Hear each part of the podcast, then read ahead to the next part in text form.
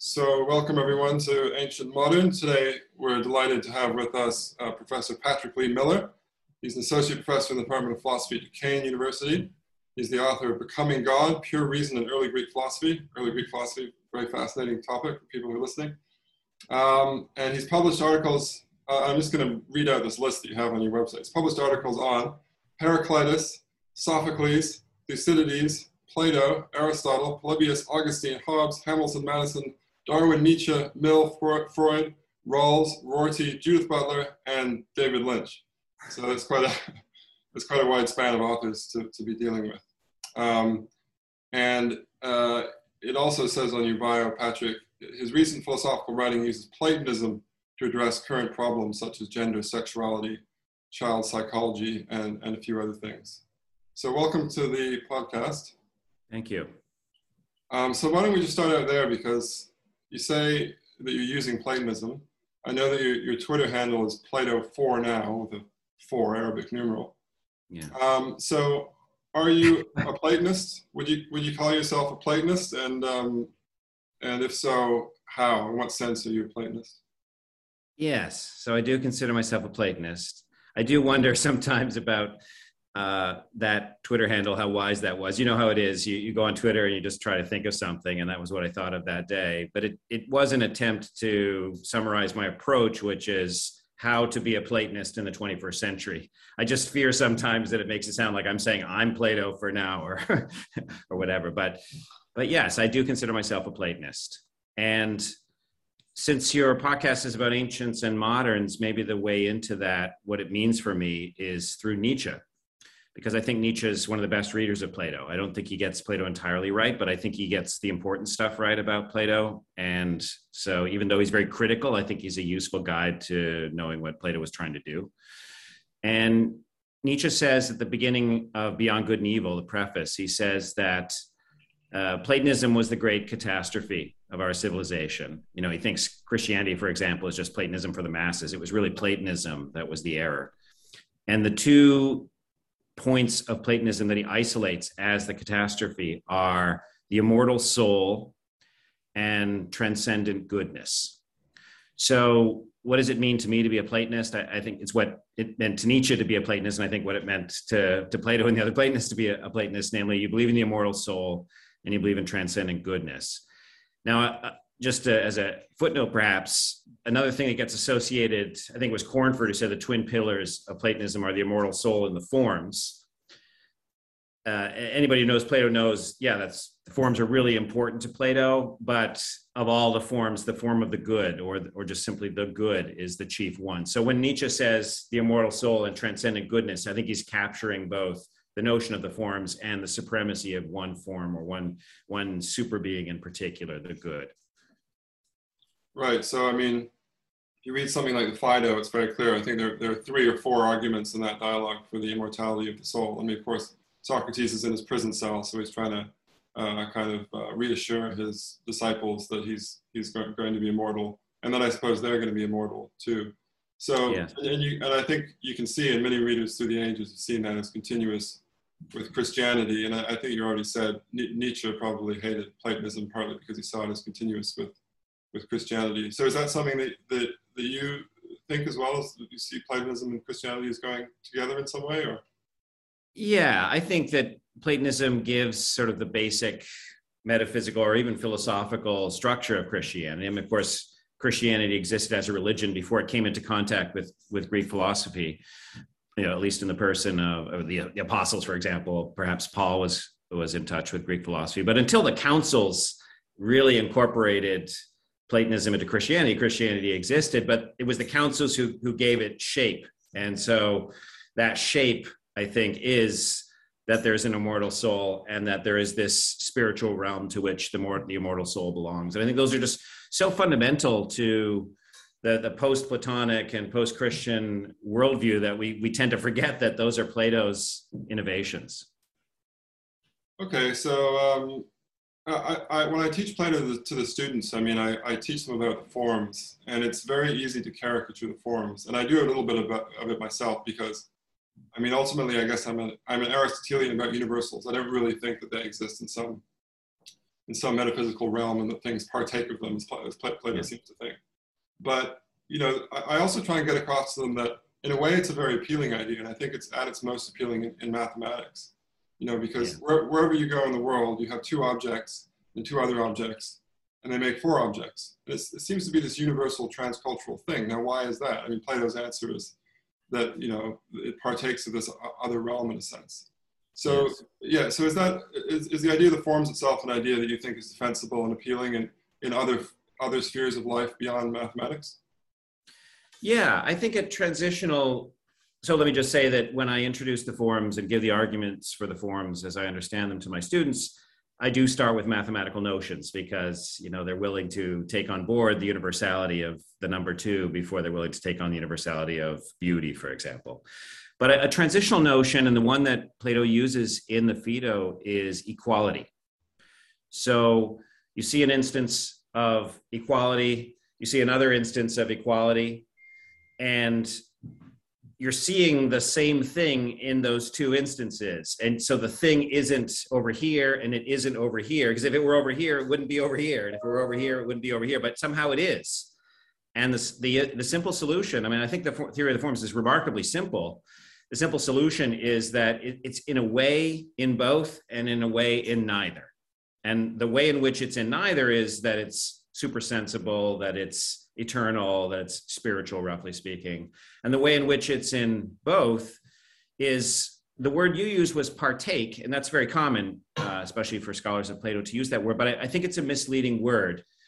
I think it's a kind of Aristotelian word because it makes it sound like, well, there are these things, they're there already, and then they partake in something else. Whereas I think the, the correct way to think of it as a Platonist is that these instances are, are projections or images of the original thing. Right. I mean, that's, of course, what's implied or really spelled out by the analogy of the cave. Yes. Yeah. Yeah. The cave for me, I, I start almost all my courses with the cave if it's appropriate. I mean, intro courses, for example, and of course, Plato courses. And one reason is, is that it, it just condenses everything about Platonism into one really simple and memorable story. You get the politics, the psychology, the metaphysics, the epistemology. It's all there in narrative form. Why don't you just briefly describe that because um, maybe some people listening haven't encountered it before. So what's what's the yeah. cave analogy roughly? I mean, I know so it's a little happy, bit tricky, but yeah, I'd be happy to do that. Could I just say a little bit more about equality? Go ahead. Give a, a, a more, uh, I think a, a, more compelling case for the forms. Yeah. So you've got a basic argument that we both seem to agree on, which is that the only way to get repeatable instances of the same thing is to have some third thing of which they are instances. But he chooses equality, I think, deliberately because, first of all, it's got this kind of quasi mathematical status that makes it easy to see the universality. But also that when we see pairs of things, we might see them as equal, but not completely so. So, I mean, really just at random, I've got a couple of shakers here. These are equal uh, in a sense, at least they're more equal than these two things are equal. So, you know, it's, I say here's here's some equality and here's another bit of equality, and so we can run that same argument we already said and say it's two instances and so on. But there's more to it. It's that when I say that these are equal, well, okay, they're both physical objects, they're both in my hands, however we're going to characterize their equality, but it's, they're less equal than these are equal. And once we sort of think about deficiency of equality and we're careful, we, well, these are also deficient in equality. This one has pepper, this one has salt, et cetera, et cetera. So we look around and we see instances of universals, as you call them, we also see them as deficient to a greater or lesser degree. And Plato's explanation, and I don't know a better one, is that we could only see the deficiency if we already had a template that was perfect. So when I see these as deficient, I mean, they're pretty equal. I mean, I could have gotten away as I do with my students of saying, well, these are perfectly equal. But then, you know, there's always someone says, well, there's a little bit of inequality and so on. Once you start acknowledging this fact about your experience that you see instances of things, but that they're all to a greater or lesser degree deficient. If the best explanation of that recognition of deficiency is that you're seeing those instances in the light of a perfect, in this case, perfect equality. Well, you never find perfect equality in the sensible world through the five senses. So you're in contact with it, but it's not accessible to the senses. Well, you're in contact with it in some other way, you know, super sensible or, or by using reason, by thinking about it in the way that we are now. Well, this is one of the places that it gets tricky, though, isn't it? Because you know that example with equality, I can see exactly what you mean there, and uh, and we can all, I think, intuitively grasp that. Yeah, two things that are equal. That's perfect equality. Like if there were two uh, playing cards, both the king of spades from two different packs, you know, people yeah. would say those are exactly equal. Okay, maybe they maybe if you look at it at a sort of microscopic level, they're they're slightly different, but basically they're, they're equal to all intents and purposes. So we, we have a grasp of perfect equality. Now, if we move into other uh, other areas. Perfect beauty, that's a bit more, it's a bit less intuitive. I mean, maybe we have a sense of what that would be like, but then you move into even more difficult uh, universals or qualities. Perfect goodness, perfect truth, perfect justice. How do we get an intuitive grasp of that? Yeah. So about the playing cards, just to make sure that you and I are understanding each other, if not agreeing. Plato's point is that we can get two things that are very, very similar, like I tried to illustrate with the Shakers or the two King of Spades, as you said. But even there, when we think carefully, we're not seeing to we're not seeing perfect equality. We're seeing an approximation of perfect equality, but we're not seeing perfect equality. And the explanation of that experience is that yes, we're not seeing perfect equality, but we can only judge it as imperfect equality in the light of a standard which is itself perfectly equal. So that must be, you know, he calls it a form, which, uh, which we know directly through reason and not through the sense. Okay, so, so in that case, the argument would be that at every point when we perceive beauty or goodness in the world, there's a feeling of a kind of lack, which I think this is an argument in, in the dialogues. And that feeling of lack presupposes that we have a sense of the supersensible realm, which actually, to get down to brass tacks, I mean, if you I think you, in, the, in the Phaedo and, and other dialogues, it's a kind of recollection, right? It's an anamnesis. And really the story is our mortal souls had, had dwelt with the forms in, in previous, uh, previous stage of existence, right? Yeah, that, that's the story. I, I don't think that in the end that makes thorough sense because whatever epistemological problems we have here of accessing the forms, we would have had presumably if we were just like ourselves but still existing in some other realm. There's got to be some other way of understanding the relationship between the form and and the intellect that understands it. And it has to be some kind of identity. That's a that's more of a technical question but in other words i think that the story of recollection is just that a story a noble lie which is his way of expressing what i think he believes which is that we're in contact with the forms right now. It's not just that we were in contact with them and we can remember our contact, but we're in contact right now. And the purpose of philosophical dialogue or philosophy more generally is to recognize that contact, not to give yourself some new information, but to recognize what you already know. Okay, well, that's a good point to go into the cave analogy. Yeah yes. Although, if I may, because you brought up the form of beauty and, and you suggested, I think rightly, that people are less willing to say there's a form of beauty than they are willing to say there's a form of the number two or a form of equality. Yeah. Um, but that point about imperfection, and I think you were, I saw you nodding and maybe I was projecting, but I thought maybe you were seeing what I wanted to say next, which is that it's true. People get into more disagreements uh, about beauty. Maybe not. I mean, nowadays we have a lot of arguments about equality as well when it comes to social relations. But at any rate, people are less willing to say there's there's an absolute beauty or there's an absolute justice or whatever. But this way of understanding the argument for the forms that in fact we don't perceive perfection in the sensible realm accounts for the differences that people have. When it comes to well why do you need a form then? You need the form to account for the purpose of a conversation that two people who disagree about say beauty the purpose that that conversation would have which is if the two people are in good faith and they're not just saying, well, I'm going to tell you about my view so you can learn about my personality, and you tell me about your view so I can learn about your personality, which is, of course, how a lot of quote unquote philosophical conversations go these days. Namely, let's share. Here's my perspective, here's your perspective.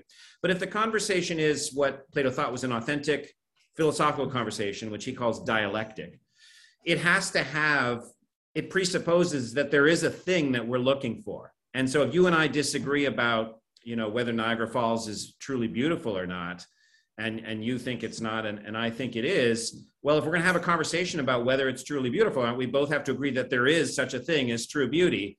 And then the debate will be, well, what is that? That's what the dialogues are. What is beauty? What is courage? What is it, et cetera, et cetera. And then when it comes to Niagara Falls, in in the fantasy world where we were ever able to establish what that uh, true thing is, to what extent does Niagara Falls fall short of that? Like, how deficient is it? Would would be our common supposition because we would grant nothing in the sensible world is perfectly beautiful. Okay, but then someone might say that you're sort of uh, you're writing in Platonic presuppositions into the way that you've talked about that that conversation between two people talking about Niagara Falls, right? Because yeah. they might want to say, well, let's talk about Niagara Falls, um, but I, I, don't really believe there's a there's uh, such a thing as absolute beauty. Uh, but yeah. I'll have a conversation about, well, that looks beautiful to me and that looks more beautiful to you. And then yeah. you're in a sort of utilitarian realm where you're talking about kind of uh, comparing preferences. And it, it might, might, be a similar conversation to, do you think it's too hot in this room? That's another way of looking at aesthetics, right?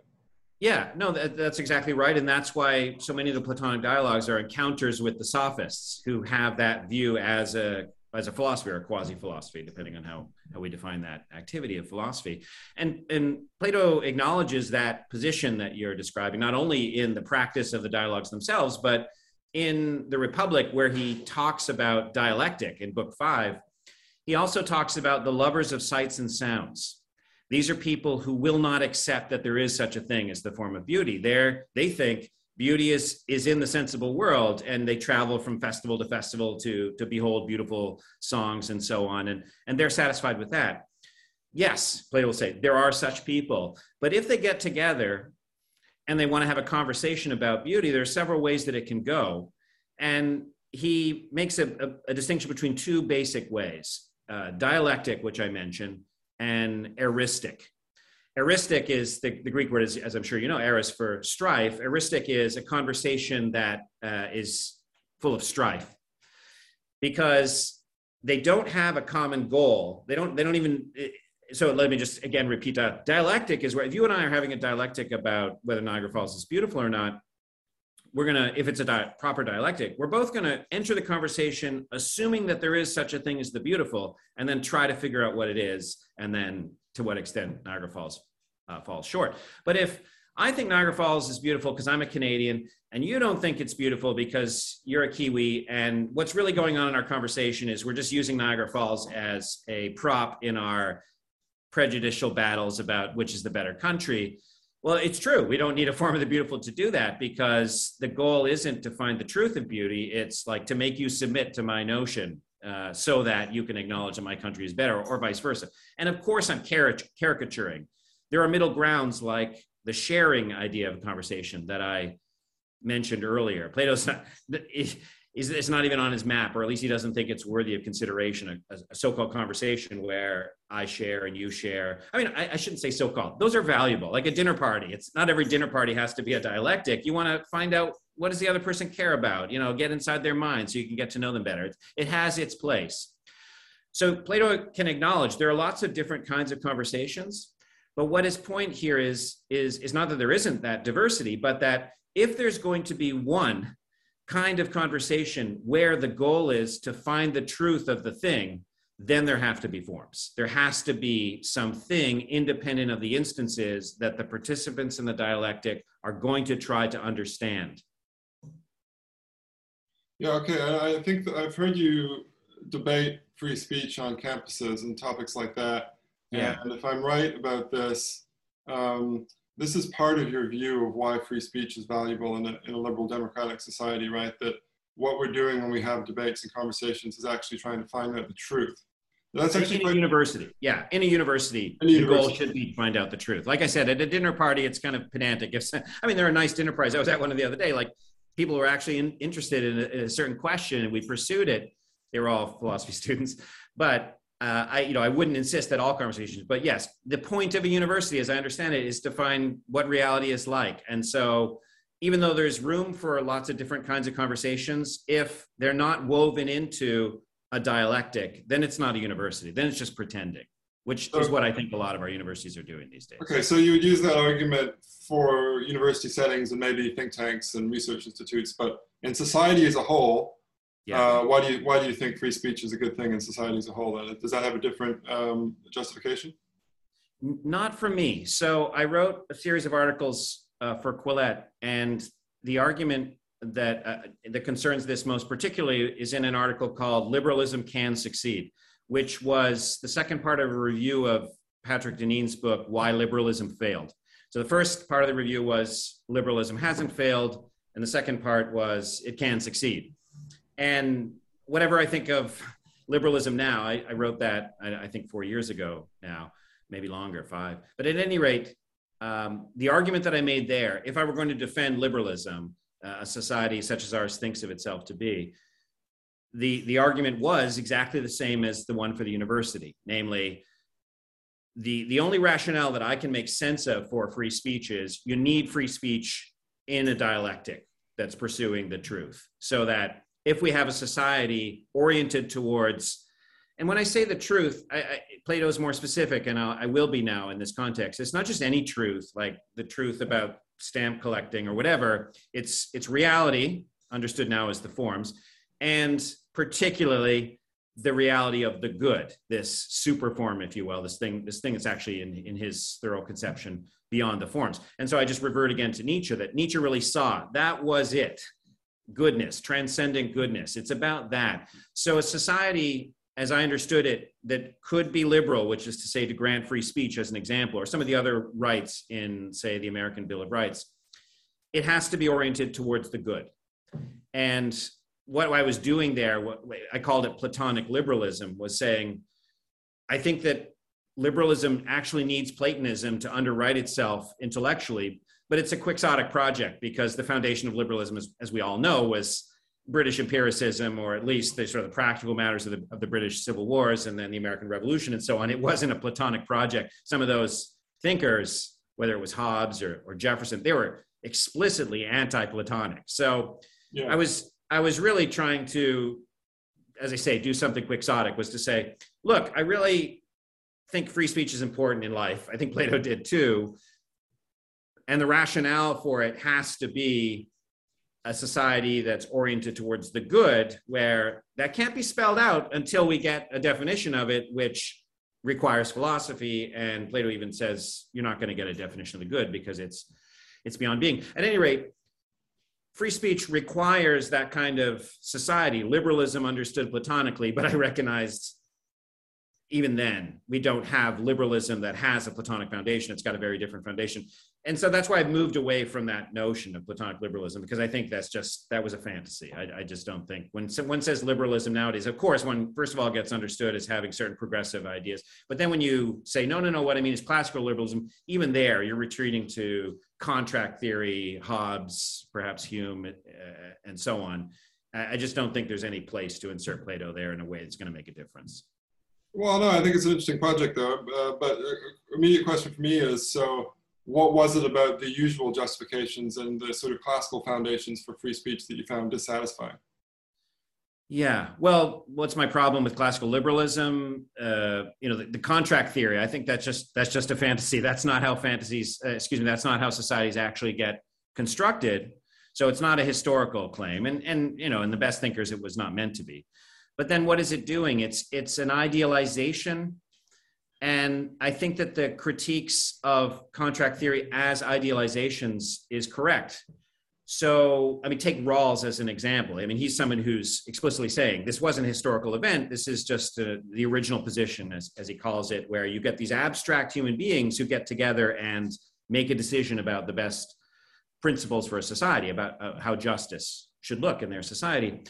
And the mistake there, I think, is broadly the anthropology. That is to say, he's imagining these abstract individuals.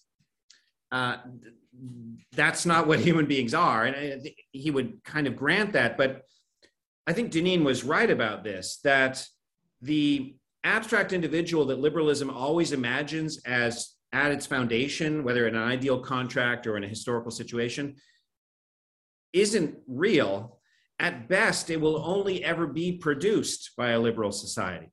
So let me make that a little more concrete. What you have in the original position, as I recall, is people who don't have any notion of the good. So that's to say they're not religious. And people are, are almost always, if not always, religious in a certain understanding of what it is. I mean, people always, I think people always have a notion of the good, whether they whether they admit it or not. So in that sense, they're they're religious. So it's imagining people that are, I, I think, are actually impossible. Well, if not logically impossible, very very hard to find. Uh, although one does get people like this more and more as as societies become more and more secular, people who at least think they don't have a notion of the good. And that's not an accident. Again, that, that was Deneen's point. I don't know it was originally his or not, but at any rate, the point that our societies are producing the very kind of agents that it says are the agents who made the decisions to form the society this way. So it's got things backwards. The, the, liberal individual is not at the root of liberal society. The liberal individual is produced by liberal society. And that makes it sound a lot more like a society oriented towards the good, namely, hey, people who don't have a notion of the good, that's the good. We want a society of people who don't have that kind of commitment. Yeah, no, I think that's a that's a good uh, criticism of Rawls. Although I think even there, there's some slippage from okay. your admission that the original position is really just a thought experiment to yes. this idea that people aren't like that. Because Rawls can just say, well, and for people who are listening, maybe don't haven't read Rawls's really influential theory of justice. I mean, the original position is just the idea that uh, it's a thought experiment for thinking about what justice is. And the idea is you kind of have these disembodied s- souls before they're yeah. born, before they go into society.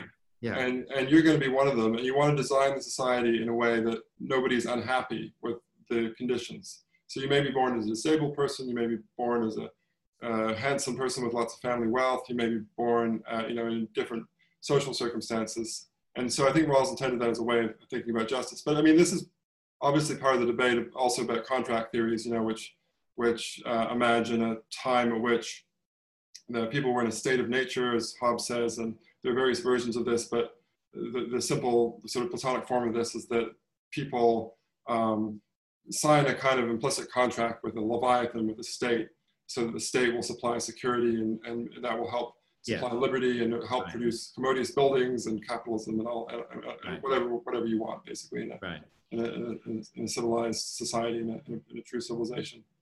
Um, okay, so that, that, that, that's, you dealt with Rawlsianism in, an interesting way, but it, it, strikes me that, you know, in, in liberal democratic societies as a whole, I think people probably have different justifications for why they think free speech is a good thing or why they used to think free speech yeah. is a good thing. And I think some of them are just based on maybe these foundational principles of liberal democracy uh, autonomy and freedom and, uh, uh, or freedom and, and, equality. So I think lots of people just think that um, free speech is part of our nature or part of our um, understanding of ourselves as uh, free and equal citizens. So the, the freedom element uh, goes into this argument about self-disclosure, you know, that free speech is about developing our personalities in a certain sense, uh, in a sense that John Stuart Mill talks about. And, and if we're equal, then we have equal right to say things. So your view to your your capacity to be offended doesn't trump my uh, ability to put forth certain ideas within limits that I'm not, you know, ac yeah. actively abusing you. Um, so what's wrong with those ideas? I mean, what's wrong with just the idea that free speech just comes out of the idea of uh, the broader idea of political freedom? Well, I have a couple of critiques, and they're nascent. So I'm, I'm thankful for this opportunity to think aloud about them. I've been writing a little bit about this. So, one is just the general problem with freedom as a goal. Freedom is a means to a goal, but freedom isn't a contentful goal. So, I think a society can't actually organize itself around freedom. It can organize itself around freedom for the purpose of achieving something.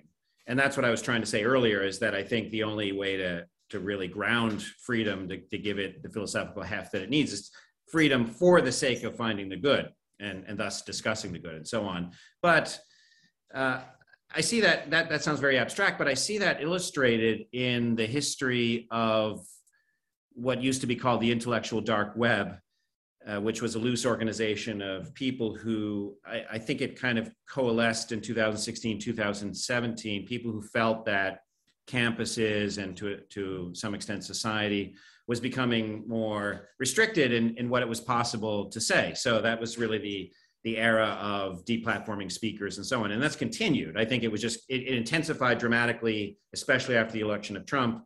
uh, when I think the left really got anxious and felt like if they didn't, you know, get control of this conversation, that it was going to go down the wrong path. And that group gathered around the idea of free speech, and that was really the one thing that they all agreed about. Because I remember seeing charts of the members and, and where they stood on various bread and butter political issues like social health care and abortion, at least the ones that divide people in the United States. And, and they were largely on the left, but there was a mix. And so this, the idea seemed to be hey, here's a bunch of people who disagree about substantive political matters, the sorts that, that used to divide the left and the right, but they all agree that we need to have freedom of speech to debate these ideas because they all have this confidence that with freedom of speech and debate, the truth would emerge and that uh, bad ideas would disappear. I think the fantasy was bad ideas would disappear you know in the light of day you know that light sunlight is the best disinfectant for bad ideas and if you if you hide them in the dark they fester and so on. I shouldn't say fantasy. That was the idea. I don't know. I, I don't believe it anymore but i don't want to disrespect it that much. Uh, well what happened to that group? It, it it, it it didn't last. It dissolved as far as i can tell. So there may be a few holdup members. I, I don't know that anybody even uses that word anymore. And in my telling you know they ha- in the end they had a common enemy and they were resisting that common enemy which was largely uh, the the left had moved in a progressive direction in a reaction against Trump and it had arguably been moving further left uh, you know in the few years before Trump. Anyway but at any rate they had a common enemy. They were they were trying to protect themselves against this common enemy but as events unfolded i think that the the pandemic and then i think the black lives Matter uh, protests, and then the second Trump election, 2020. I think those events really divided them. And it looked to, you know, they started accusing each other of misinformation as that uh, charge was starting to get serious in the sense that you could get banned from Twitter, or at least have your account suspended if you were accused of misinformation, I mean, about vaccines and so on. And they started to take different positions on the 2020 election or on the Black Lives Matter protests or on especially the pandemic and, and now on the Ukraine war. And as they started to take those different positions, they started to recapitulate what it is they were supposed to be fighting against, which was they were calling each other, you know, spreading misinformation and so on, which was tantamount to saying that that they shouldn't be allowed to to spread that information, that they shouldn't have free speech. And so, I, I, to me, that's an illustration of the broader abstract point that I was trying to make earlier, which I don't think freedom can actually hold together a group because it's it's not got any content. It, it seems to have content in a particular situation for a time when you get a disparate group of people who have the same enemy and they just want to be free of that enemy. But if they have to make decisions over the things that they already disagree about, they're going to start limiting each other's freedom. That's one critique. I have a, I have a deeper critique, but uh, we might want to talk about that a little bit first. But I'd like to give the second one as well. No, give the second one because I was actually going to uh, I was actually going to critique your your substantive idea, but yeah, okay. Well, I'm happy. I'm happy to hear the critique at any point. But yeah, sure. Let me get out the second one while I can remember it. It's that. So if if free speech is good because you know it allows us to express ourselves, I'm trying to remember the exact way you put it. Uh, we have autonomy rights, and we should be able to express our views. Yeah, freedom I mean, is good for its own sake. Yeah, yes. that, that, kind of thing. I mean, okay. there's, there's, I think there's many different arguments that that that uh, start from sort of axiomatic values of equality on the one hand and freedom on the other, and some people even think these two things go together. Um, so, what would you say to those?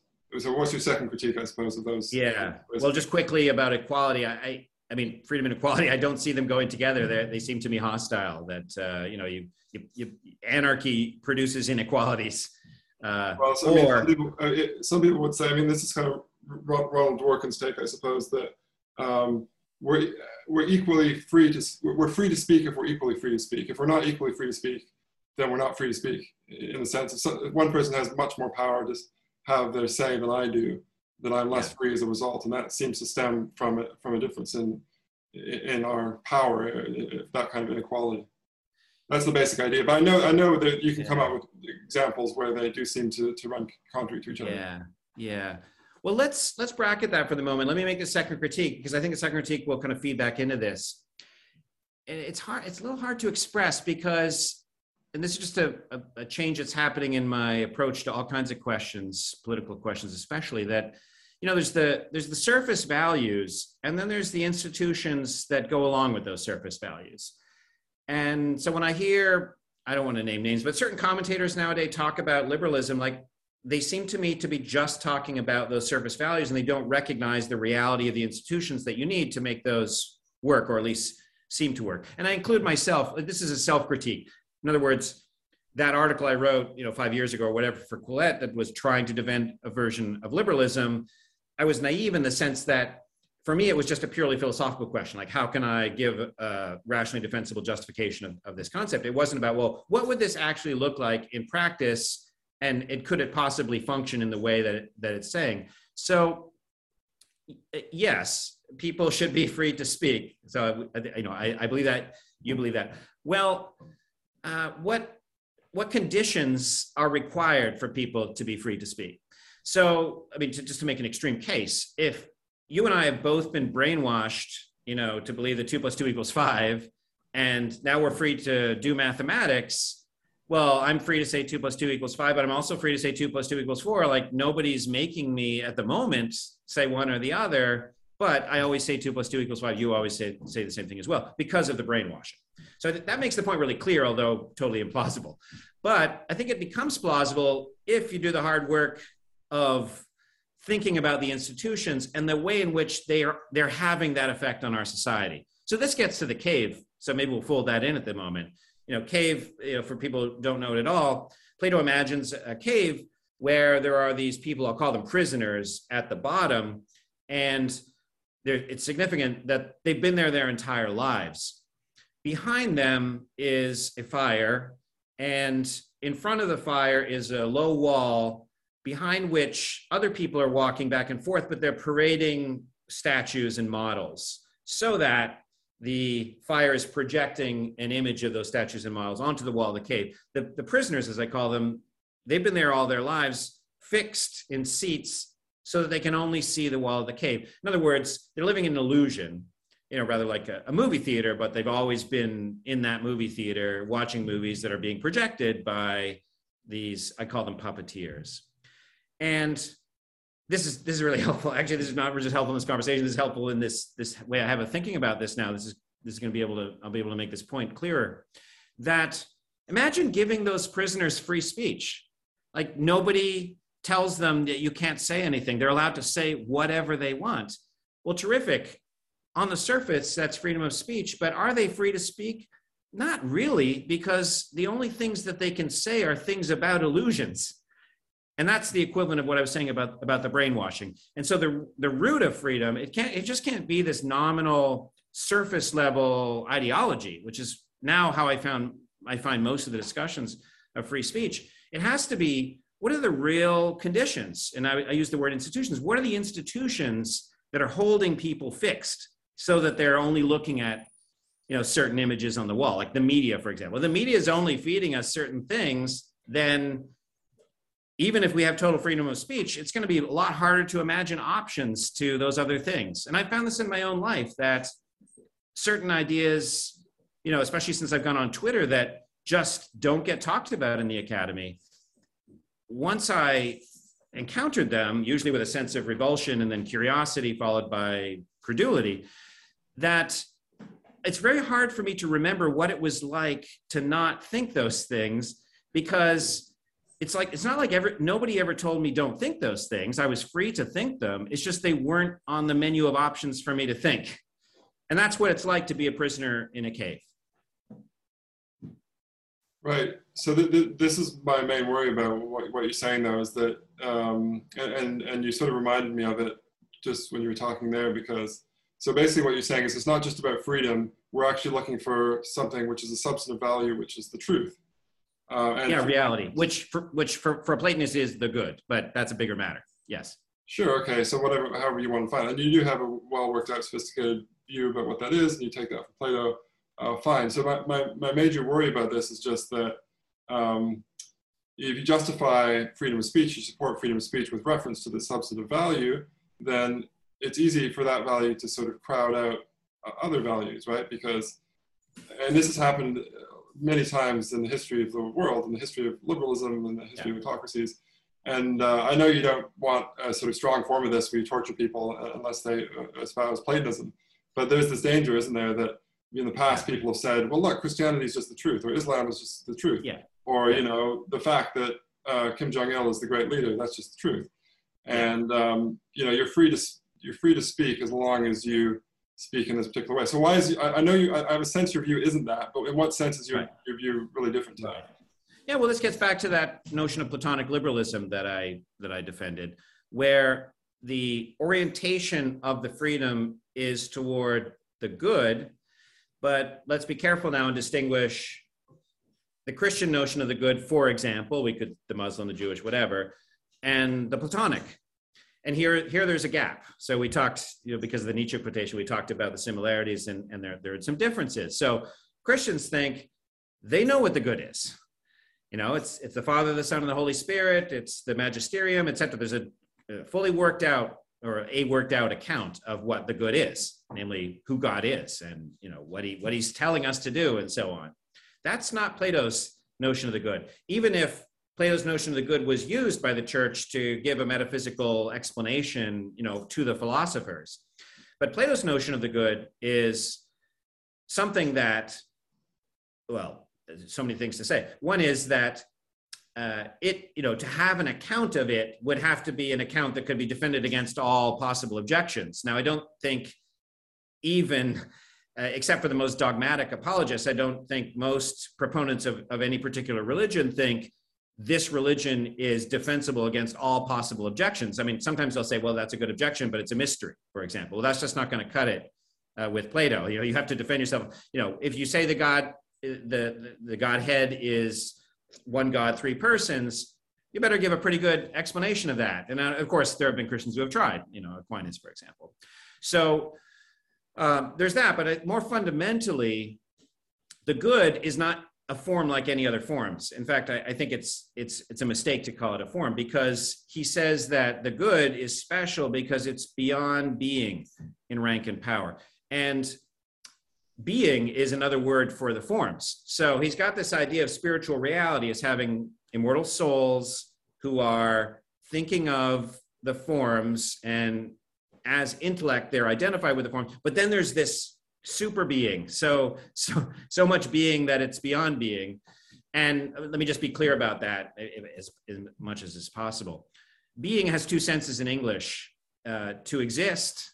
So if I say, you know, the it is raining outside, there's rain, there is rain exists outside, or um, he is tall, where he he is is he exists, he is tall, he has a certain property or quality, or you know, he is a rational animal, he has a certain essence. The forms are supposed to give the essences of things. They give the answer to the question, what is courage, what is justice, and so on the good doesn't have an essence. It exists without any essence.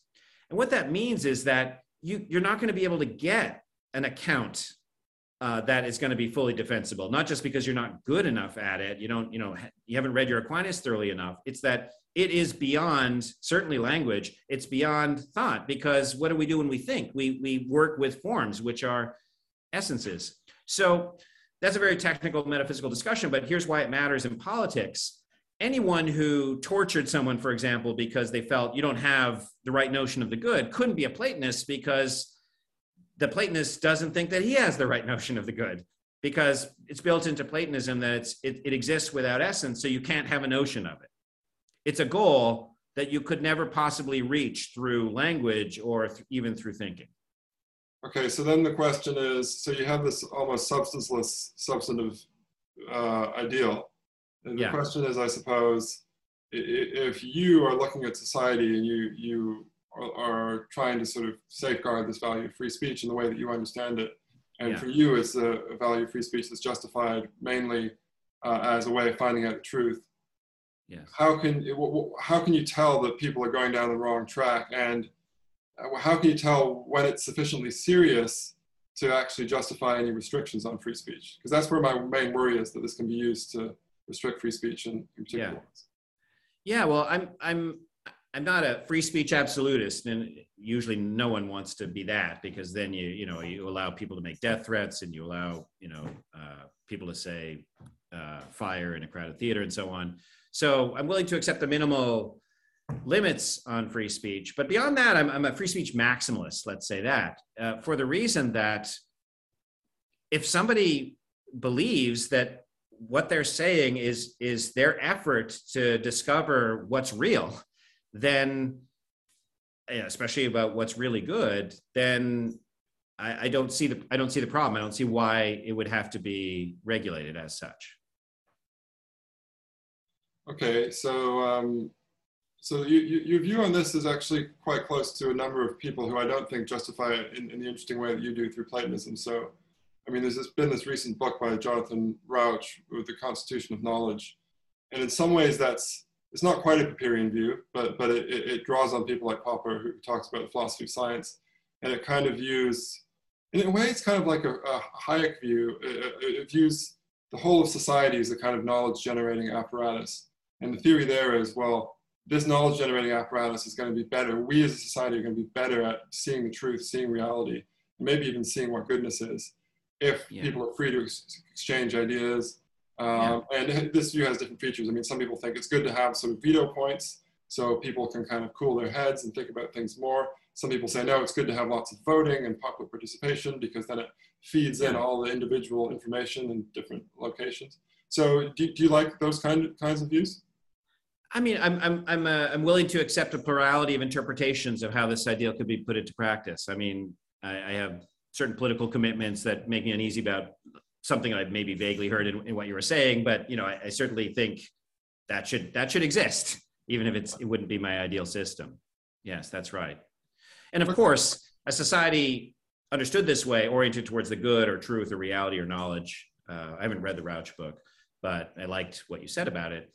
Uh, it also has to you know perform basic functions of society like guarantee national security and you know make sure there's clean drinking water and so on. But I, I think that those things can be justified as like how else are you going to pursue reality if you can't drink clean water and if you're you're getting you know marauded by barbarians? Well also i mean i think in that in that view you are better at war and you're better at supplying clean drinking water because your society has the capacity for people to put up their hands and say hey my drinking water in my local area isn't clean without them being yeah um, yeah. I mean, this is one of the things about the very early stages of the of uh, COVID-19 in China. You know, there were various medics who said, "Oh, there's this dangerous virus," and they were yeah. suppressed. And you know, yeah.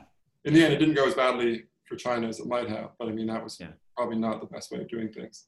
Well, we're probably um, still in early days. I mean, I think it's been one big flaw of the whole everybody's approach to COVID. We thought, well, you know, within two weeks we understood it, or six, you know, it's yeah. just continually evolving, and we're we're con- continually seeing so many different aspects of the problem. It's uh, almost infinitely complex. Before I, I lose this, though, I, I think you might like this, and I think it will enhance this discussion. So Fukuyama makes basically the argument that I'm hearing you representing Rauch is making uh, for liberal democratic capitalism uh, in the end of history book. And you know the, the basic i mean there's complicated argument but the but the basic point that touches here is that he thinks i mean the reason why he thinks that's the end of history properly understood it, because of course there's going to be a regression and so on 9-11 didn't refute fukuyama and so on. But the reason why he thinks that that's the best system is that it, it will ultimately win because it's it's the most oriented towards reality which means that science will be the best which means its economy will be the most productive, which means its military will be the most destructive, and it will win, even if it has temporary setbacks. And I, I thought that was pretty persuasive for a while. But this change that I described, you know, 15 minutes ago in my thinking about politics, where there's the ideology, like that sounds really great, but how does it actually function? The name I would put to this shift that's happened in me with regard to this question is Curtis Yarvin, formerly known as Mencius Moldbug.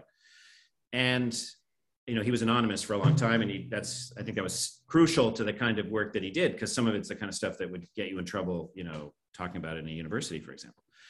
And uh, I think he's done a lot of great work, uh, but in this context, the the to, to me the decisive point is that he talks about the details of how the American government actually functions. He knows it because his, his mother was in the civil service. So, you know, when most of us talk about politics, we talk about, you know, the legislators and the elections and so on. Most of the governing is actually done by the civil service, and we almost never talk about that. And that's a homogeneous group of people. I mean, you know, they, they most of them vote the same way, most of them are from the same economic class, and so on. So you have this change of legislators, and you have potentially disruptive legislators, executives like Trump, but they make very little difference because there's this behemoth, you know, now the name is that we all know is the deep state.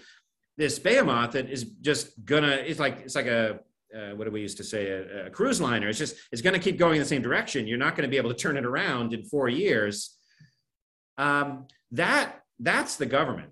And since that uh, thing, the civil service, makes decisions by appealing to experts in the academy, for example, uh, not just the sciences, but sometimes you know the humanities when it comes to gender questions, for example, because it's, as Yarvin puts it, leaking power out to the academy.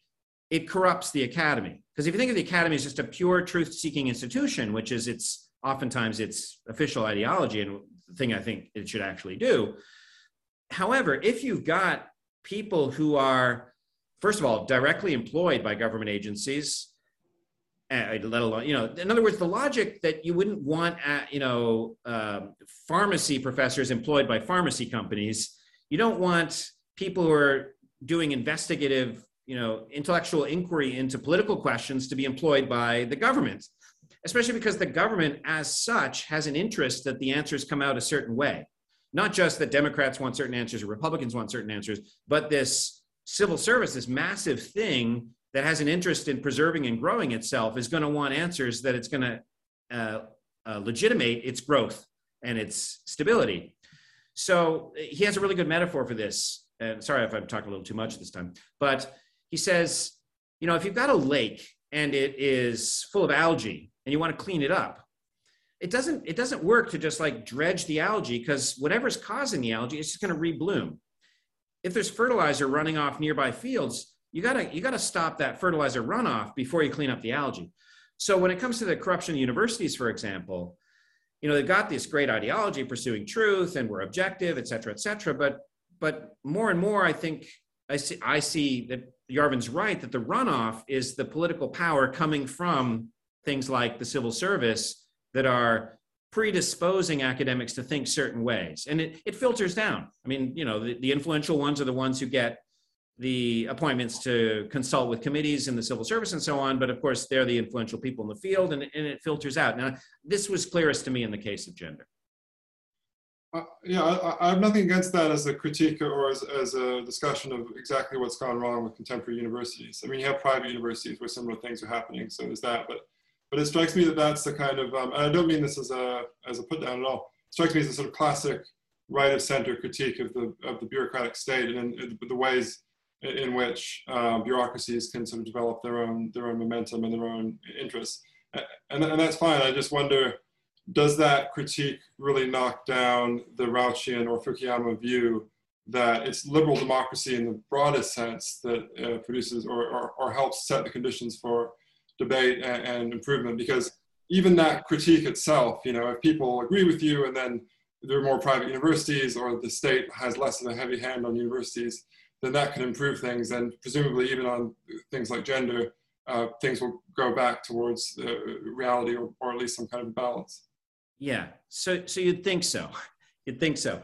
Let me revert to the cave, which you know isn't going to advance the conversation, but I think it'll it'll at least help me orient myself. So it's it's it's what I was saying a while ago about people in universities are like prisoners in a cave. They think that they're having free debates, but in fact they're just debating these options that have been that are being projected uh, for them. And I'm sorry, I'm losing I'm losing my point. Can you prompt me again? So we uh, got Fukuyama. The, uh, the, you, you were saying, but basically, we were, initially you were talking about Fukuyama's book, The End of History, which, I, by the yeah. way, I completely agree. It's been massively misread. It doesn't say it's the end of history in the yeah. sense that nothing is ever going to happen again. Yeah. It's this kind of Hegelian idea that there's only one idea which is has Yeah. broad appeal. Basically, it's ideological. Okay, I think I recapture that. yeah, okay. Sorry. That just prompted Yeah. me. Um, so, so yeah, Fukuyama's got this idea that liberal democratic capitalism is the best system, and it and it it it, it will eventually win, even though it's going to have some setbacks. And why? Because it's the most truth-oriented one. But if to instantiate liberal democracy, you have to have this deep state, this huge civil service, and of course, this is just a part of the story. Uh, Yarvin talks about various aspects of the government, one of which is the New York Times, which sounds implausible, but I think he makes a, a great case. Uh, one of the ways that he makes this case anecdotally is uh, a uh, an anecdote from the 1960s.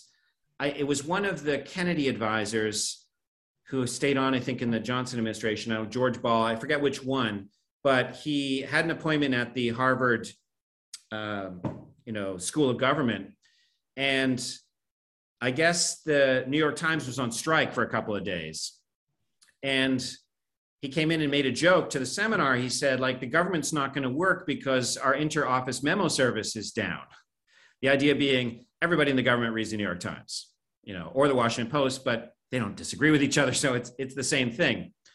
So the government now isn't just you know what you see on tv or what's in the us constitution because the government leaks power. It leaks power to the academy which he calls the cathedral. It leaks power to the media which he calls the voice and so on and then if you start thinking of the government in that way, well, then the Fukuyama argument is, is not clean, certainly. And it's like an algae filled lake. I don't think it actually works because it, I think it'll work at the beginning, but the more power that leaks out, the more control that, for example, the New York Times and it's, you know, the, the, that legacy media, for example, and the academy, the, the more harmonious they are, the smaller the options for conversation in that way I was trying to get at with the simple cave analogy. Namely, you've got everybody's talking about gender or the Ukraine war or whatever it is, and you know the but they're only appealing to the three or four uh, approved options that you're allowed to say in the New York Times or that you're allowed to say in, in a university seminar. So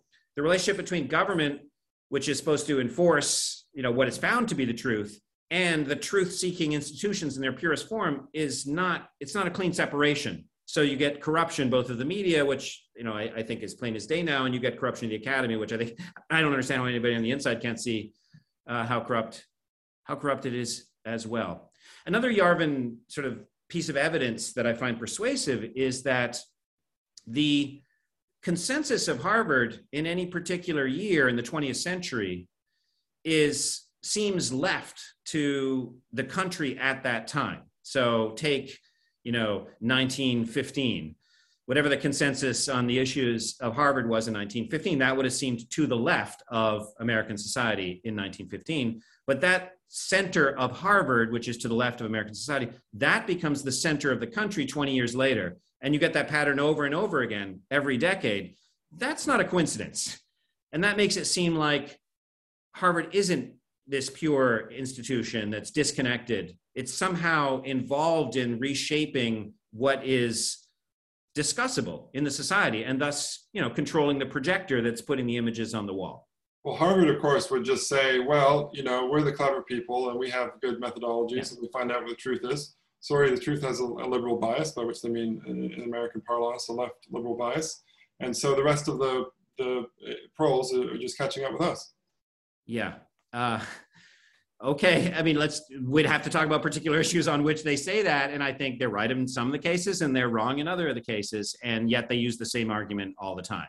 And yeah, I think Yarvin's critique is a, is a really interesting one, partly because it's interesting in terms of intellectual history that it's, it's a kind of postmodernism of the right, isn't it? It's saying that really these institutions which claim to be producing knowledge are not, and it's analyzing from the analyzing them from the point of view of power. And I, I don't Yeah, think it's completely wrong, and I, I share some of his worries about uh, how the universities have been corrupted, and I think state power has a certain amount to do with that. I don't think it's, it's all the explanation. I guess I, I, don't follow him the whole way, and I don't know if you do either, but uh, be, be, I don't follow him fully in his sort of anti-democratic conclusions, uh, just because I think that if it really is part of the problem that there's this bureaucratic elite, which is separate from the demos, separate from the people, yes. and doesn't really have any feedback from their views, then surely the answer to that would be more popular participation rather than less. Yeah, except that they don't like that, and they do everything they can to suppress it. Seems to me. Well, no, exactly. I mean, I, I guess um, something to push for rather than something that will be actually uh, palatable to the to the current Yeah. elites. But let's. Yeah. I, I should let you go in about seven, seven or eight minutes, if, if that's okay. But do you want to go? Do you have to go now? No, I no, I, I- I can go as long as you want. because I know you got you got kids in the picture, but let, let me just I wanted wanted to raise one more thing, which again is really in this area of free speech and Platonism and liberalism, because I've read some of your excellent essays on this topic, and you I like to bring in the sophists and this contrast between the way that the sophists looked at speech and the way that Yeah. Plato looked at speech. So do you want to just briefly talk to that? Yeah, and I think what we were just talking about is a nice segue. So if I can just tie a bow around what we were saying, at least from my perspective, that I don't go all the way with Yarvin. I think that description you gave of him is is interesting and perhaps true. Namely, is a kind of postmodern right, because I think it, for Yarvin it is all just power. I think he is kind of a, a Nietzschean in that sense, uh, whereas I'm not. I'm a Platonist. So my critique overlaps with his of the universities. I think that the power critique is effective to discredit what an institution that has become largely about power and not about truth. But I would say, in addition, it should be oriented towards the truth, where I'm, I'm not sure that there's a place in his philosophy for that. I don't I don't want to say there isn't, but you know, he talks mostly about politics, not about metaphysics. So uh, you know, I, I- don't even know whether he has has a view on that question. But you know, the the the, the postmodern as we're using it here is a lot like the sophistic position that Plato was dealing with. At least that's how he understood it. And so that's why I thought it was a nice segue. So if I could frame the discussion about the sophists by just saying a little bit about Gorgias's encomium of Helen, if I may, uh, because it frames how I think about Plato's encounter with the sophists. Uh, well, the Theaetetus as well. But at any rate, so Gorgias is this sophist, which in Greek, as you certainly know, and a lot of your audience will as well, it means wise guy or somebody with sophistication. They teach uh, public speaking or rhetoric, which has got immense value in the, democra- the democracies of Greece at the time. Gorgias shows up in Athens, and then these gentlemen want to learn how to speak persuasively so they can acquire political power and defend themselves in court, because as you know, they didn't have attorneys. They had to either prosecute or defend in their own voice. So, to demonstrate that he is this amazing speaker, and, and thus by implication can teach them to be amazing speakers, he gives this amazing speech, the encomium of Helen, the praise of Helen. So, Helen is the, and again, as you know, but uh, in case you're, anyone in your audience doesn't know, Helen is she's like the Eve of the Greeks. She's sort of considered like the source of the problem. She she caused the Trojan War, and I think it was was it Yeats who said she's the the face that that sailed a thousand ships. Or maybe it was Keats. I get them confused because of the the, the syllables. But at any rate, what's that? Marlowe, man. Sorry. Mar- Marlowe, I think, is that line. Oh, okay. Thank you. At any rate, uh, to go and defend Helen, that's sort of like showing up in DC, you know, on, on 9-12 and giving a defense of Osama bin Laden. I mean, I'm exaggerating, but it's the, it's the bravado of it that's crucial to the event because he's trying to say, if I can persuade you that Helen's innocent, I can persuade anybody that anybody's innocent. And if, if you're persuaded, clearly you want to study with me because I've got, I've got the good stuff. And his defense, because her crime was that she left in the middle of night with Paris, the Trojan prince, uh, prince, excuse me, and abandoned her husband and, and their estate uh, back in Greece, Menelaus. So why did she do that? Well, the, the obvious answer was she chose. She she fell in love with with uh, Paris and, and she left. So she's responsible. And Gorgias is giving a what we call in philosophy a determinism argument that she was determined to leave. There was nothing she could do otherwise.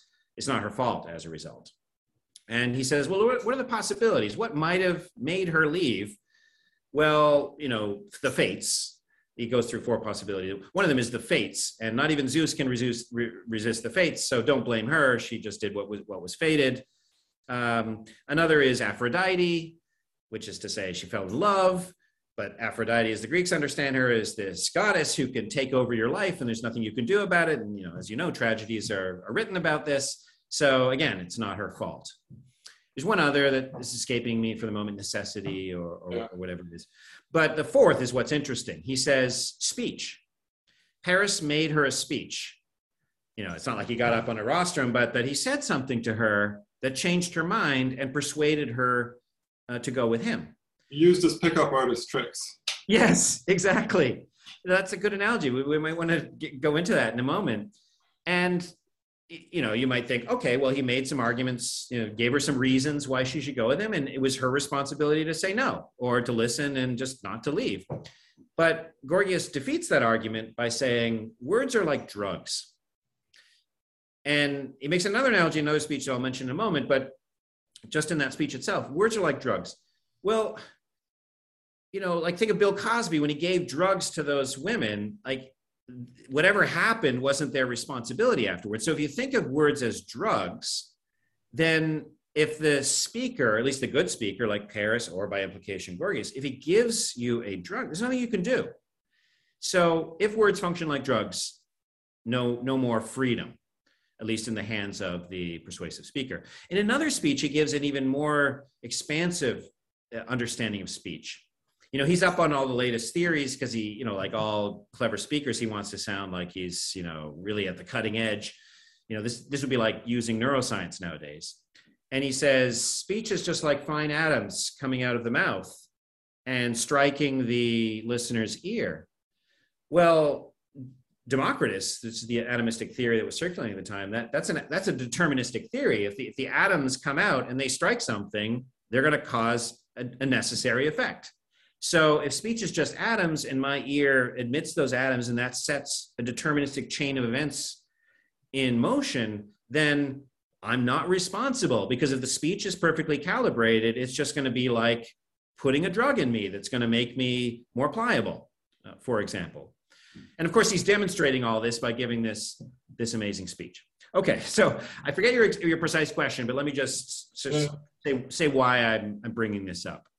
That if that's you know we just let that stand for the moment is if that's the sophist approach that speech is like a drug or it's or it's actually like physical force then it's not possible to have what plato calls dialectic to, to refer back to what we talked about earlier. It's not possible to have a conversation where you and i sit down together and we give words to each other not to control each other in the manner of drugs or um, you know like little baseball bats that are gonna you know batter you so that you you won't you won't fight anymore.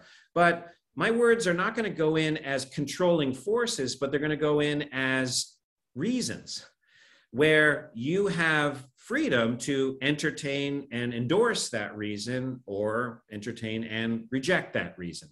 So it's not a coincidence i think that that speech is simultaneously saying speech is not rational it's a drug, or it's an atom. And it's using that to say she's not responsible. In other words, she's not free. Because freedom and, and rationality go together.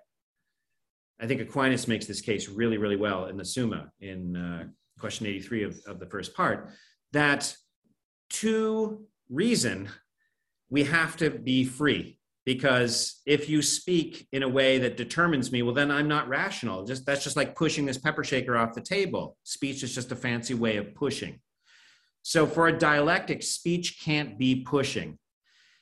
What is it then? And i think that's plato's point of resistance against the sophist. He's saying i think dialectic is possible. I think truth seeking is possible. I think it's actually really good. It might even be the best thing in life. And the only way it's possible is if there are reasons which are not physical forces that don't compel. And then the epistemology and so on is there to give an account of, well, what must the world be like for that to happen? And that's where the forms come in. Right. So I think that's a great example. That's a great way of discussing it because it's very much the case, I think, uh, on current college campuses and e- even in some of the debates on social media, that people see speech and sometimes they use these terms misinformation and disinformation yeah, as yeah. kind of quite compelling in, in, a very strong sense that yes. if people are exposed to this idea, you go on that, you see, you see someone posting that vaccines don't work. It's almost like automatically that will spread. And, and yeah. you know, it obviously has a certain impact. There's going to be a certain percentage of people who are persuaded. But I think it does forget what you're saying is that people also have the capacity to to, to digest these ideas and maybe to reject them. I mean, that's another analogy you use, right? That it's, it's not just like something going into your body, it's it's it's or, or, if it is something going into your body, you can actually digest it, take from yes. it what you want. Um, yeah. and, and, that's actually kind of a halfway house if you think of it in that way, is because it acknowledges that yes, there is going to be some influence, but you Yes. also have some control over it There and maybe more control than you think and other people might have more control than you think so uh, Yeah. in some ways i kind of like the idea of text as drugs because you know you read plato or borges or robertson Yeah. davies and it's kind of like whoa this is looking at the world in a new way but you still have you know you're still you've taken the substance but you're able to kind of drive yourself in that Yeah. Yeah, I like the combination too. And, and the way I ex- elaborate on this the summer of the pandemic, 2020, when I published that article about Plato in this office and so on, using the Gorgias of uh, encomium of Helen example, was he, of course, wasn't a virologist. He didn't know anything about viruses, but I think viruses are what he really needed because that's not just a drug I give to you, but if it's a virus I infect you with, you can then spread it to other people. And that's how people think of misinformation as if they're viruses. But if you think of ideas as viruses, then of course you're going to want to control so that we don't we don't all get sick. But what that leaves out is that we have immune systems and we can do things to build up our immune systems, and that's reason, the immune system, and education, which builds up the immune system. Yeah, actually, you, you've brought up something that I just thought of now as well, which is that um, I don't like this virus analogy, even when it's used in cause that I find just. I mean, I think you hear of uh, Professor Saad at, at, in Montreal. He, Gad Saad, you know, he often uses this analogy that wokeism is like a virus. And in some ways, I don't disagree. But I mean, first of all, from a philosophical standpoint, it's not a it's not a critique, it's not a criticism. It's it's it's a kind of it's, it's, it's kind of an insult th- thrown at it, right? So Yeah. that's so Yeah. that, that's unhelpful. But also, it kind of gives into this way of thinking about ideas that you know people have no uh, can have no defense to it other than just to say it's a terrible virus, run away, rather than say, oh, let's look at some of these ideas. Yeah. Um, as, as we've been doing today as well with uh, Curtis Yarvin and people that maybe some people would say, oh, it's too dangerous to even talk about. But Yeah, often when you yeah. think about these things and you think, immediately, I mean, maybe my brain's just like this because I'm an academic or something. I mean, this isn't a boast, it's just a weird thing, but you hear ideas and I immediately start thinking, well, that's, that sounds wrong, that sounds wrong. You know, yeah, yeah, yeah. makes uh, Yeah, and I- and I think- bad at dinner parties. Yeah, I, I think Plato uh, has both. I mean, he does again. He doesn't have the virus analogy, but that people are largely prisoners in a cave. So that's like the virus. They're just being fed images, and they're you know being rational, which is to say discussing them, but they're not actually getting anywhere because they're just dealing with illusions. That makes that's like the Curtis Yarvin point. That's just like it's all ideology. It's all power. But Plato allows the possibility. He's not saying it's going to happen, but he's allowing the possibility that you can escape. And what is the way to escape? Philosophy, which, as you know, is just a Greek word, the love of wisdom. It doesn't have to have any content. You know, it then becomes a question. Well, what is wisdom? What is it to know? Is there a difference between wisdom and knowledge? And you're, you're off to the races with philosophy as we as we usually understand it. And so one thing I like about Plato is one can simultaneously say, yeah, these postmodern power critiques, whether they come from the left or the right, you know, formally doesn't matter. They're onto something. They're they're right about maybe 99%, 0.99% of human interactions. But what Plato adds is, but it doesn't have to be that way. It's possible to pursue truth or, you know, or just to show the range of this, the, the Christian example, it's possible to love with charity rather than with possession or, or, or whatever. I see those as saying it's possible. And then once it's possible, well, what does the world have to be like so that it's possible? And what can we do to accentuate that possibility? And you know, briefly, his answer, if it's not clear in my interpretation, is to make it possible, there have to be forms and the good and an immortal soul. And what can accentuate it? Philosophical education. Yeah, I mean, philosophical education, and there, and there you, I mean, I was going to go at it from a different angle, but you kind of jo- joined up with where I was going there, which is this sort of Jon Haidt um, and Greg Lukianoff emphasis on educating people for debate. And, and part of that, I think, is just to sort of, I mean, they talk a lot about cognitive behavioral therapy, and, and part of mm-hmm. that is just to say, well, look, you have all these fears that you're not going to be able to cope, that things are going to overwhelm you, but actually have a go. Yeah. And even if it's a dangerous idea that thinks you think is absolutely appalling, Yeah. you will probably you'll probably be able to cope with it. And not only that, it'll strengthen you in the sense that you'll immediately start generating. I mean, maybe sometimes you'll be convinced, but sometimes you'll, if you're not, you'll be, Yeah. you'll be able to evolve these antibodies to, to combat these ideas you dislike.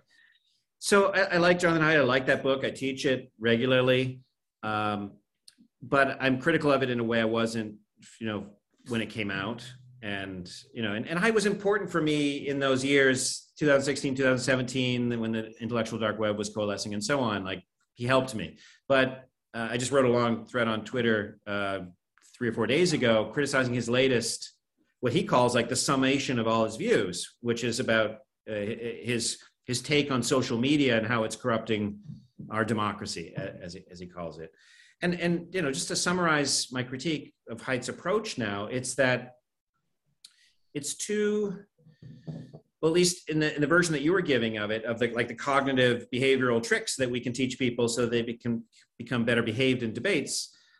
I mean, it, it, I'm not saying that doesn't work to some extent, but I think that it's missing the source of the problem. It's like cleaning up the algae without getting to the fertilizer runoff. So that you know, if you're able to train people to you know sit still and listen rather than screaming chants against a view that they don't like, okay, that's an advance, I guess.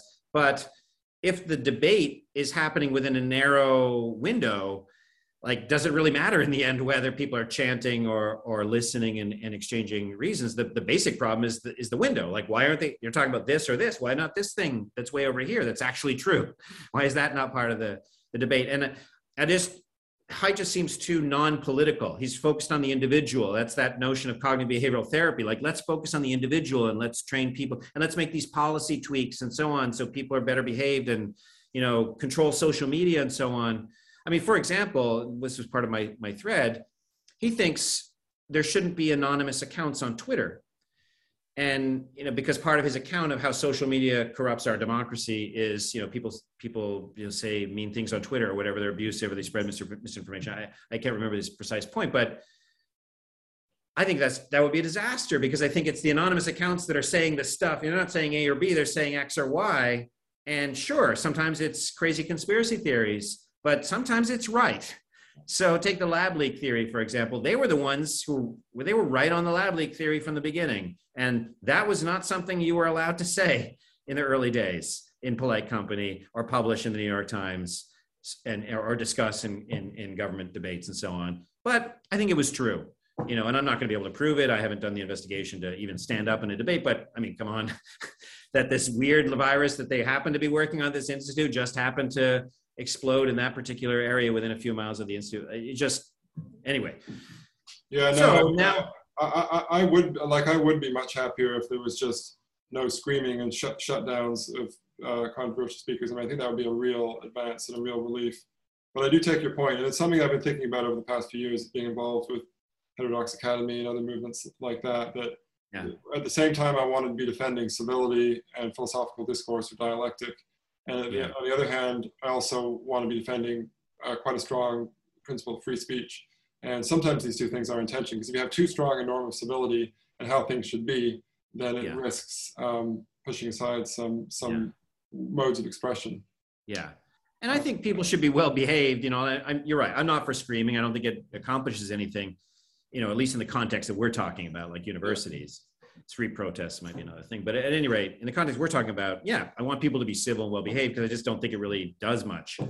What I'm concerned with is which ideas are allowed to be discussed and, and which aren't. And without anonymity, the way our regime works nowadays, for those, I believe, the Yarvin reasons that I was giving earlier, the way our regime works, it, new ideas are just not going to come in except through anonymous sources because the window is is too narrow. Yeah. So I agree. So at the risk of uh, further curtailing speech, uh, I should probably go because I've got this meeting with okay. students in, in a while. But, teach. Yeah.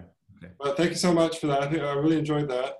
Um, and I hope you do. I hope you do continue with your project of Plato-derived uh, liberalism because I find it very fascinating. I actually, I'm sympathetic to it partly because I also have this tendency of my own that I got into classics and I like classics and I think, well, how how can I speak to the modern world and I mean, one of my things is, oh, I can use Protagoras to better justify democracy. And yeah. you go out into the real world and you try and tell people that it sounds a bit harebrained, but maybe it's the right idea, right? Maybe this is particularly this is uh, one of those ideas that we need to actually have in, in public sphere. Yeah, well, isn't that what Rorty tried to do? I mean, that's my understanding of Rorty. It's, it, oh, I haven't even read Rorty, so they, back, oh. back to the drawing board for me. Yeah, well. I'm just going to end the recording, so thanks, Patrick. Okay.